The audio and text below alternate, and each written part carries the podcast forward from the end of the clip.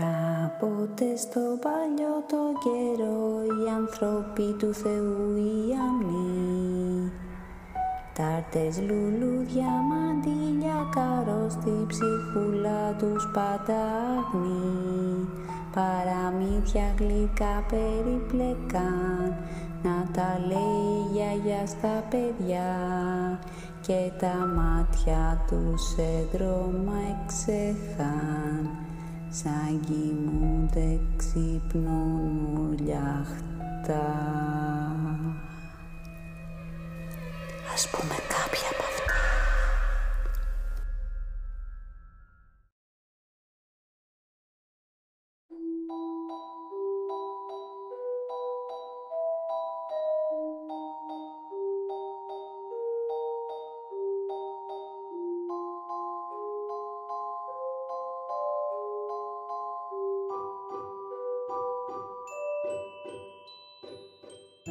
Ένας αγριόχειρος τρομοκρατούσε την πόλη.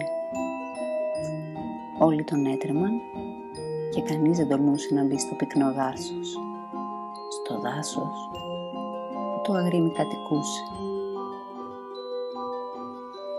Λίγοι γενναίοι τόλμησαν να τον αντιμετωπίσουν. Μα αυτοί οι λίγοι γίνηκαν χίλια κομμάτια. Ο βασιλιάς τότε είπε: «Όποιος τον αγριόχειρο μπορέσει να σκοτώσει, θα πάρει για γυναίκα του τη μοναχοκόρη μου». Στην ίδια πόλη ζούσανε και τρία αδέρφια. Ο μεγαλύτερος ήταν παμπώνηρος, ο μεσαίος όχι και τόσο, και ο μικρότερος ήταν, θα έλεγε κανείς, αφελής. Και οι τρεις συμφωνούσαν πως ήθελαν την πριγκιποπούλα για γυναίκα τους και μαζί κίνησαν στο δάσος να φανίσουν το θεριό. Οι δυο μεγαλύτεροι συνέχισαν παρέα και ο μικρότερος τράβηξε το δρόμο του. Καθώς ο τελευταίος προχωρούσε όλο και πιο βαθιά στο δάσος, συνάντησε έναν άμμο. Αυτός το χέρι του βαστούσε ένα δώρι. Του το έδωκε και είπε: «Πάρ' το, και με αυτό θα μπορέσεις να σκοτώσεις τον αγριόχειρο το δίχως άλλο». Ο νεαρός πήρε το δώρι και όταν συνάντησε το τεράστιο ζωντανό, με μια και μόνο κίνηση κατάφερε να το ρίξει κάτω νεκρό. Χαρούμενος όπως ήταν, φορτώθηκε το κουφάρι στους ώμους του και κίνησε για τον δρόμο της επιστροφής. Προτού φτάσει στην πόλη, πέρασε μπροστά από μια καλύβα. Μέσα σε αυτή τρογόπιναν τα δυο μεγάλα αδέρφια. Μόλις ήταν τον μικρότερο φορτωμένο με το ζώο, του φώναξαν να του συντροφεύσει. «Δεν είσαι κουρασμένος», του είπαν. «Πέρασε να σε κεράσουμε». Ανόητος καθώς ήταν, δεν του κόψε να φύγει και δέχτηκε. Περήφανος τους διηγήθηκε πως σκότωσε τα γκριμ και φάγανε και ήπιανε και το επόμενο πρωί συνέχισαν για την πόλη όλοι μαζί παρέα. Αλίμονο, δεν ήξερε πως τα δυο μεγαλύτερα αδέρφια του είχαν σχέδιο και όταν συνάντησαν τη γέφυρα που θα τους οδηγούσε στο παλάτι, άφησαν τον μικρό τους αδερφό να προχωρήσει μπροστά και στα μισά της γέφυρας τον έδιραν μέχρι θανάτου. Ύστερα έθαψαν το πτώμα του αδερφού τους λίγο πιο πέρα.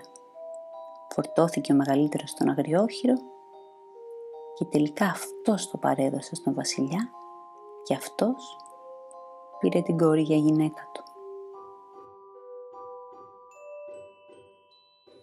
Χρόνια πολλά περάσανε. Το μυστικό παρέμεινε θαμμένο μαζί με τον νεκρό αδερφό. Ώσπου μια μέρα, ένας βοσκός, τυχαία κοντά σε μια γέφυρα, βρήκε ένα μικρό, ολόλευκο κοκαλάκι. Το μάζεψε και από αυτό έφτιαξε μια μικρή φλογέρα. Όταν τη φύσηξε πρώτη φορά, η φλογέρα άρχισε να παίζει το δικό της σκοπό. σκέ που κόκαλα φυσάς, κόκαλα από τον κορμό μου. Άκουσε το τραγούδι μου, μάθε το μυστικό μου. Τα αδέρφια μου μ' αφάνισαν και κρύψανε το πτώμα, εδώ κοντά στη γέφυρα, στο καστανό το χώμα.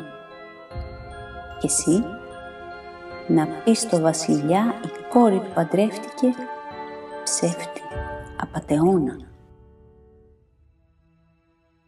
Αμέσως ο βοσκός πήγε και βρήκε το βασιλιά και έπαιξε μπροστά του το τραγούδι της φλογέρας. Και αυτός μόλις το άκουσε, διέταξε τους στρατιώτες να βρουν ό,τι είχε απομείνει από τον νεκρό. Οι δύο απατεώνες ομολόγησαν την πράξη τους και για τιμωρία τους έδεσαν σε ένα σακί και τους πέταξαν στη λίμνη να τους φάνε τα ψάρια. Ενώ τα κόκαλα του αδερφού τους μπορεί κανείς να τα βρει σε έναν τάφο βασιλικό, έξω ακριβώς από την εκκλησία.